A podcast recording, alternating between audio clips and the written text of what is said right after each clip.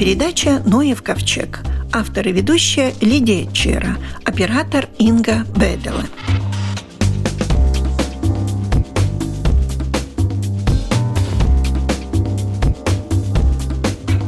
Представим солнечный майский день. Все цветет и благоухает, слышится пение птиц и мерное жужжание пчел, деловито собирающих с цветов сладкий нектар. Настоящая идиллия. К сожалению, уже в обозримом будущем она может уйти в прошлое. Медоносов-опылителей на нашей планете становится все меньше. Пчел на нашей планете остается все меньше, а в последние десятилетия они исчезают с пугающей быстротой. Нас в студии эксперт Центра компетенции экодизайна Яна Симоновска. Совсем недавно прошла дискуссия о том, что под угрозой находятся пчелы, исчезновение пчел. И, в принципе, этот вопрос стоит уже довольно долго, правильно? Правильно, да. Это уже наблюдается несколько десятилетий. Десятилетий уже, да. Сначала в Северной Америке, но сейчас это тоже появляется в других странах. И, например, в Китае уже это достигло такой степени, что фермеры сами должны опылять свои фруктовые э, деревья. Латвию это тоже затрагивает? Данные неоднозначны пчеловодство очень распространяется, поэтому мы можем говорить, что таких пчел, которые в пчеловодстве более и более, но с другой стороны и здоровье не так уж хорошо. У пчелок? У пчелок, да. А что главное? Главное то, что кругом чем-то опыляют или они болеют? Что в основе? Там э, несколько факторов в основе. Нельзя сказать, что только один фактор, но то, что говорят ученые, что агрохимикаты там играют очень большую и значительную роль. Ученые собирали разных исследований вместе и сделали так называемый метаанализ, где они смотрели, как факторы взаимодействуют. И что они говорили? Что из-за того, что употребляют химикаты, пчелы становятся такие, у них падает иммунитет, и они более... Восприимчивы к болезням становятся, именно, да. Именно, и поэтому то, что мы говорим в Латвии с пчеловодами, они видят э, именно, что болеют пчелы. Раньше у нас было очень большое разнообразие всяких растений. Сейчас очень много идет на монокультур, а вот это для пчел только один вид питания который появляется только в точных месяцах года, а пчела должна есть всю лето, всю весну. И все вот эти факторы вместе сработают так, что пчелы вымирают. И то, что мы видим, это пчелы, которые цивилизованные которые у фермеров. Но то, что очень волнует, другие насекомые – они же тоже очень важны. И это не имеет значения, что это дикие пчелы, это просто насекомые, да? Дикие пчелы тоже, но и другие насекомые. И они тоже очень важны в экологическую цепь. У них есть очень важная роль, и если вымирают насекомые, нету Вот питания. интересно. Я как раз да. думала, что такое пчелы? Пчелы это мед. Один аллергенен mm. на мед, другой там еще что-то. Ну, не будет меда, ну и что, переживем? Именно, так и люди думают, да. Но проблема, что пчелы и другие насекомые, они делают очень важную работу. Они опыляют растения, и вот поэтому у нас есть пища. Они опыляют и фруктовые кусты и деревья.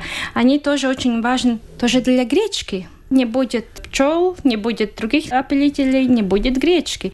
Поэтому если пчелы вымирают и другие насекомые вымирают, мы можем один раз отказываться в ситуации, что у нас просто не будет сельского хозяйства, хозяйства как такового. Продукты не будет. Да. Не будет фруктов, ягод, некоторых злаков, орехов – ну, да. кто еще опыляется?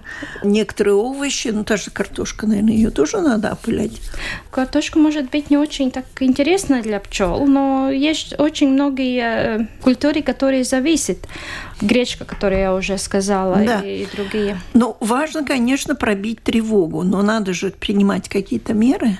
Да, и с этими мерами вот это не так просто, потому что с одной стороны есть люди, которые защищают природу, защищают э, пчел, но с другой точки зрения люди тоже хотят э, дешевую пищу, есть сельскохозяйственники, и тоже есть очень большой лобби производителей э, агрохимикатов, которые тоже хотят сохранять свой бизнес. И вот эти интересы, они уже так вместе связаны, что очень трудно сказать, кто уже представит кого. И я считаю, что употребление пестицидов надо резко уменьшить, и поэтому мы тоже участвуем в Европейской гражданской инициативе называется «Спасите пчел и фермеров». И мы сейчас собираем с другими европейскими организациями подписей людей из всего Европейского Союза. И если это удастся, то есть если в течение одного года, начиная с сентября этого года, мы соберем 1 миллион подписей, тогда вот эта инициатива перейдет в Европейскую комиссию, чтобы улучшить законодательство по поводу сельского хозяйства, чтобы вот это было менее вредно для окружающей среды и тоже, чтобы хорошо повлияло на биологическое разнообразие. Ну, а кто-нибудь просчитал, чем это чревато? Это значит, что мы не будем круглый год есть помидоры, яблоки – ну, не обязательно, потому что, например, те, которые выращивают помидоры в теплицах, может быть, вы знаете, есть тоже такие фермеры в Латвии, они не используют пестицидов. Я бы сказала, что пестициды в теплицах не самая большая проблема потому что они в закрытом э, помещении. поле, помещении, они не так опасны э, для насекомых. Но я знаю, что в Латвии есть фермеры, которые выращивают свои помидоры без пестицидов, потому что там немножко другая система, как э, надо работать. У нас тоже есть довольно много биологических фермеров, хозяйств, хозяйств да. которые уже доказывают, что можно выращивать, можно работать тоже без пестицидов. Вопрос в том, где идет э, деньги на техническое развитие. И если мы вкладываем деньги для технического развития в развитие пестицидов, конечно, тогда развивается вот эта отрасль. Если будем вкладывать деньги, ресурсы, чтобы развить такие методы, которые без пестицидов, другие методы, тогда у нас будет хорошие другие методы. Я однажды да. спрашивала у человека, который абсолютно зеленый, я знаю достаточно долго, и я у нее покупала мед. И когда я спросила, а может ли быть не экологический мед, она сказала, что может быть не экологический мед. Конечно. И меня удивило то, что она говорит, например, сколько есть средств для борьбы, я не помню, как называется, основная болезнь пчел, не варикоз, а, вара. Да, вара, да, вара, вара. вара. Без химии практически невозможно ее вылечить. Химия, она тоже бывает разная. Те методы, которые можно пользоваться биологические пчеловоды, эти химические вещества, у них нет такого хронического влияния. Вот это не так очень, агрессивно, да? Даже, я бы сказала, не только что агрессивно, но есть акутные такие влияния, которые мы видим сразу. А есть такие хронические. И вот э, что проблема, много агрохимикатов, что у них есть такие хронические влияния, которые мы сразу не увидим. Но то, что позволяется тоже в биологическое хозяйство, тоже для пчеловодов, вот эти химические вещества не указывают такое хроническое влияние. Так что можно. можно выбирать, но проблема в том, что пчелы, что они кушают? Ну, нектар, да. Нектар. Бывает то, что вот это поле, где они питаются, обработано пестицидами. И пчеловоды от этого очень страдают потому что они бы хотели, чтобы пчелы питались только в биологическом хозяйстве, но это не всегда возможно. Ну а... да, если у тебя по соседству рапсовое поле, Именно. которое опыляется довольно часто, то, к сожалению, Именно. очень трудно пчел удержать от того, что они не полетят на это рапсовое Именно. поле. И, конечно, когда обрабатывают, тогда мы можем этих пчел не выпустить. Но дело в том, что вот эти пестициды, которые особенно для рапса используются, они так называемые системные, то есть они возникают в растении, и все растение становится ядовитым для насекомых. И это на все лето.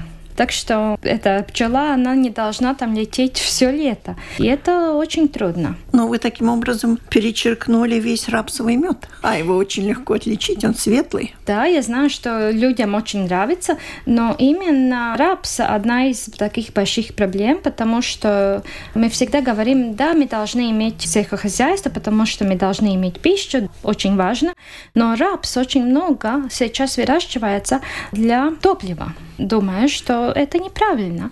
Мы выращиваем топливо, называем его как бы дружным для окружающей среды. Мы особенно много употребляем химикатов, и тоже там очень много используем топлива, чтобы выращивать вот этого рапса. Так что я думаю, что надо очень посмотреть, как много и почему выращивается рапс. Скажите, если я хочу подписаться да. вот в эту петицию, которую вы сказали, где искать мне? В интернете? Да, в интернете есть, я могу сказать точнее адрес, это Save Bees and Farmers EU, но и в Латвии можно найти свод на подписи на сайте Латвии Dabas фондс. Да, Латвийский, Латвийский фонд, фонд природы. природы. Потому что мы из Латвии сейчас три организации. Это Латвийский фонд природы. Наша организация тоже нас поддерживает э, Всемирный фонд дикой природы, латвийский филиал. И тоже можно посмотреть в Фейсбуке. Glābiet bites un lauksaimniekus, или тоже Save Bees and Farmers EU. Там можно найти в сайт, где можно подписаться.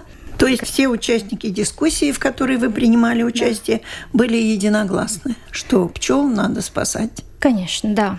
Пчел надо спасать, и это важно не только для меда, а для всего живого. Всего живого, да, именно. Спасибо. У нашего микрофона была Яна Симоновская, эксперт Центра компетенции экодизайна.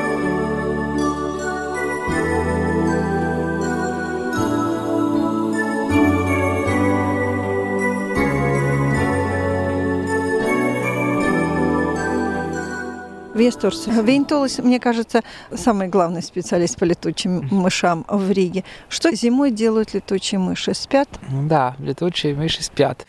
Но я не самый большой специалист. Ну, я, но по зимующим летучим мышам, может быть, я самый большой, да.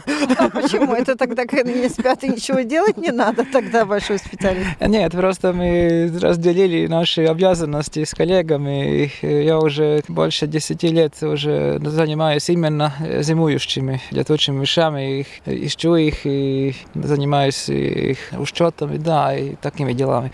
А, Вестор, знаете, одна летучая мышь хотела зимовать у меня в погребе. Но у нас в погребе есть такие дырочки, ну, то есть там бетон сверху mm-hmm. этот, и в бетоне уже со временем образовались такие выемки, и в этой выемке я видела одну летучую мышку. Правда, я не могу определить, молодая она, mm-hmm. старая, потому что она маленькая. Ну, вот такая, наверное, э, сантиметры 4-5 но с крылышками, со всеми делами. Но потом я ее больше не видела. Она может так забиться в щель, что ее не видно. Да, это очень часто. Обычно люди не знают, что у них э, в погребах есть э, летучие мыши.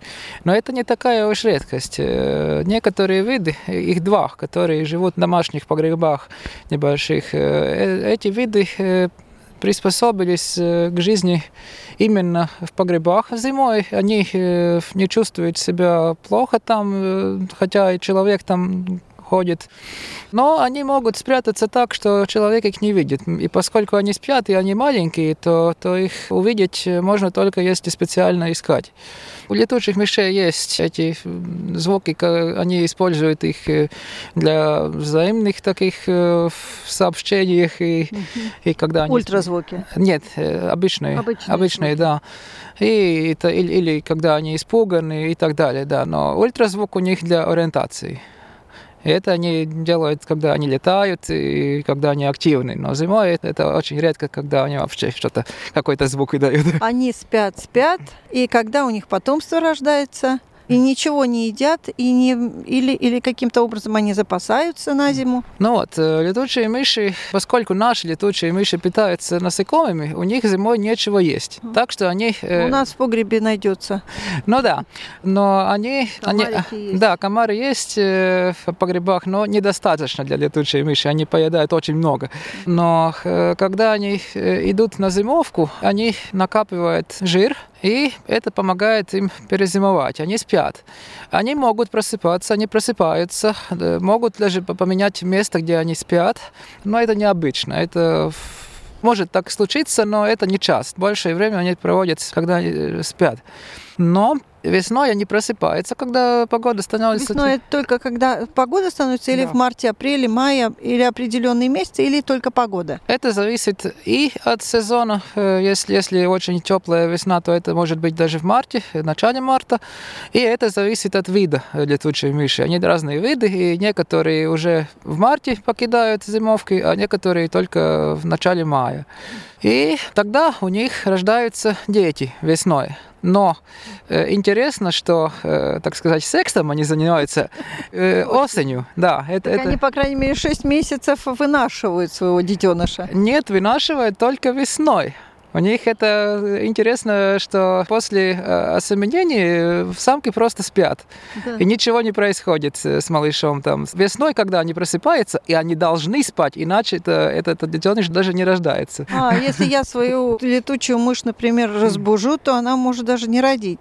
Так что ходить надо по погребу потише. Ну, это не так уж ужасно. Посыпаться она может, но разбудить их э, плохо по другой причине, потому что если их побуждается больше, чем они запланировали, то у них э, не хватает жира. Э, они каждый раз, когда они просыпаются, они тратят жир очень больших количествах, и это может для них кончиться плохо для, до весны. Но э, нет, это спать они должны, ну как, как это зимовка обязательно для того, чтобы родились дети. Если она, летучая мышь проводит зиму где-то в теплых условиях и активно, то тогда малыш не рождается. Если у меня водятся коты, которые все время лезут в этот погреб, они могут обнаружить летучую мышь или все-таки мышь-мышь рознь? Коты могут, могут съесть летучую мышь. Они не очень-то любят ее по вкусу, но коты такие животные, которые ловят все, что движется. Mm-hmm. И они просто из-за спорта могут э, поймать и, и убить летучую мышь. Я знаю некоторые случаи, когда именно так э, и кончили жизнь некоторые летучие мыши в погребах, когда кот просто их поймал. Летучая мышь, которую я видела, женского или мужского особи, определить может только специалист. И они по парам не зимуют. Э, нет, э, летучие мыши вообще почти э, весь год они живут отдельно, самцы и самки. И встречаются только осенью или зимой, когда они парируются. А остальное время года самцы обычно живут в одиночку или в очень маленьких группах. А самки, когда рождаются малыши, в то время они собираются в колониях, э, в таких, э, ну, как, в которых можно быть от э, ну, нескольких индивидов до нескольких сотен или даже тысяч индивидов. Так они живут. А зимой они зимуют по-разному. Просто где хорошие места, там они прилетают. Если они знают это место, там они спят. Пока что не, не нашли ни, ни, ничего такого, что ну, специального, как бы там такие самки или что-то такое. Но это мы еще будем изучать. Популяция летучих мышей в Латвии уменьшается, увеличивается, стоит на месте. Трудно сказать. И это может быть по-разному у разных видов. Но самые обыкновенные виды, я думаю, там нет никаких проблем. У них э, мало что специального надо, и они живут нормально. Но некоторые, может, э, мы не имеем никаких э, данных об этом, потому что летучие мыши не так-то легко можно изучить. Но может быть теоретически, что теперь жить хуже тем видам, которые живут в лесах, в дуплах и таких местах, потому что вырубка очень большая теперь в Латвии, и старые леса становятся меньше. И для летучих мышей очень важны парки. И парки тоже теперь... Городские? Э, городские, да, сельские, такие, где в поместьях очень хорошие парки часто бывают. Но эти парки тоже теперь меняются, там, там их чистят и так далее, и, и они становятся уже менее привлекательными для э, летучих мышей. Вам, по-моему, хватает, что изучать. И вы будете изучать впредь, я знаю. Да, это уж точно, но нельзя изучать все. Я, я теперь тоже больше смотрю некоторые виды только, которые э, реже встречаются, и о них надо и заботиться, и думать, как их охранять. Та мышка, которую я видела, приблизительно 4-5 сантиметров, она обыкновенная, а не обыкновенные какие? Маленькие, большие? Э, летучие мыши, которые у нас встречаются, они почти все одинакового роста. Там по размерам они различаются там на несколько сантиметров только. Э, и только специалист может определить э, их вида. Но в погребах я думаю, что там возможно только два вида и оба они достаточно обыкновенные. Они на меня не нападут? Нет. Летучие мышь, когда они приходят в погреб, они, у них только одна забота – спать. Спасибо. У нашего микрофона был Вестурс Винтулс.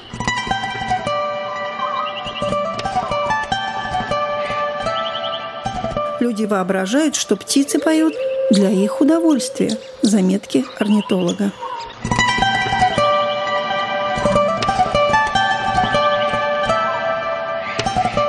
У микрофона орнитолог Дмитрий Бойко.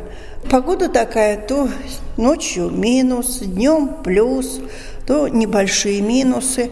Насчет э, птичек вот интересуюсь. Стоит ли их кормить в такую погоду? Конечно же, птиц стоит кормить. И чем эта погода опасна? Поскольку, ну, представьте, днем все тает, к вечеру, ночью все подмерзает.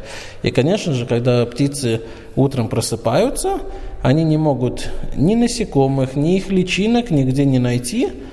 И ну, семена все замерзшие. И семена все замерзшие, да. И поэтому, ну, конечно же, либо им надо ждать до середины дня, чтобы все оттаяло и тогда питаться, либо надо находить вот такие места, где есть сердобольные люди, которые подкармливают птиц, и тогда все прекрасно. Если рядом с местом, где вы подкармливаете, есть либо какой-то сад, либо парк, да, не знаю, аллеи, много деревьев, да, или кустов, то к вам могут прилететь более 10 видов птиц кормиться, кстати. Так что это очень-очень хорошо. Даже если вы живете в многоэтажке, э, не обязательно строить кормушку. Потому что опять много рассказов. Я кормил птиц на балконе, они там гадят. Да, да, да. И от, э, Все недовольны да, кругом. И... и соседи недовольны, да, и окна загажены, и весь балкон там в шелухе, и в чем только его нету, да. Вы можете просто подвешать кусочек сала на проволоке. Главное, чтобы сало было не соленым, и тогда проблем не будет. Я, скажем, ну, тоже не живу в частном доме, а в многоэтажном. И, конечно же, тоже были проблемы и с соседями, когда я семенами подсолнуха кормил. Ну, конечно, кому приятно, что там внизу все в этих шелухе, в шелухе, да, в семечках в этих. Теперь я просто подвешиваю кусочек сала и без проблем. Соседи больше не жалуются, ну а окно, конечно же, весной приходится и подоконник помыть.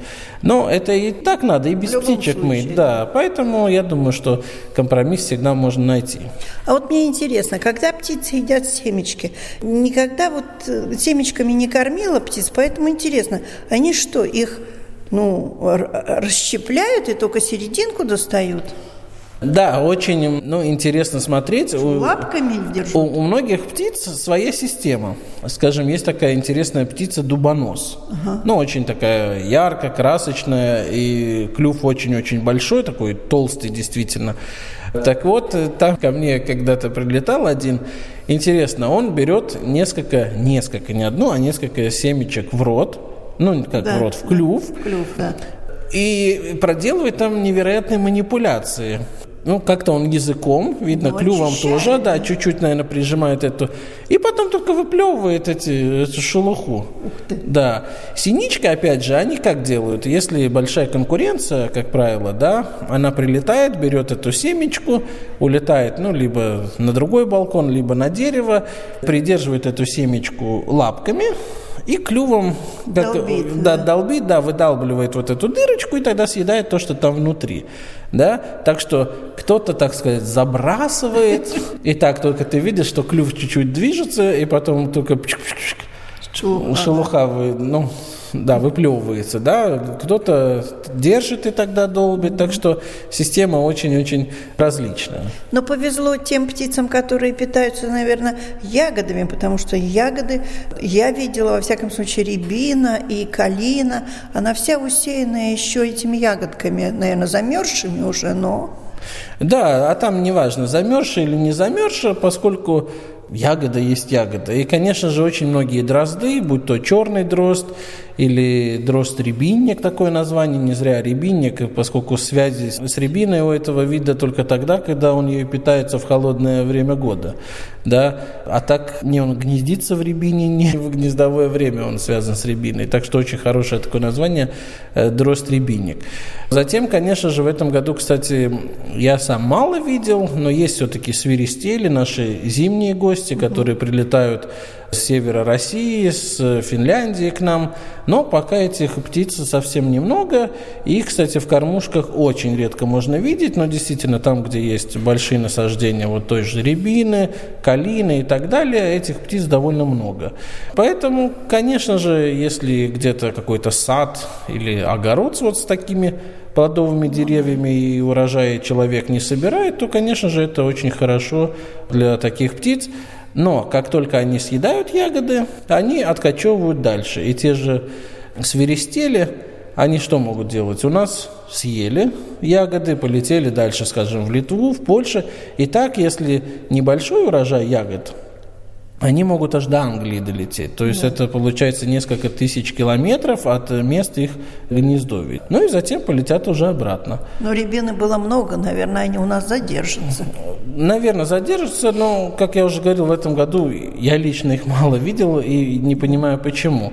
Либо плохой год для гнездования был, либо еще, ну, все-таки относительно тепло, и поэтому они, не они еще не сдвинулись с места где-нибудь в Финляндии, в той же европейской части России, либо в Эстонии, может, их много, да. Угу. Поэтому поживем, увидим, но я думаю, не будет так, что свиристели мы не увидим.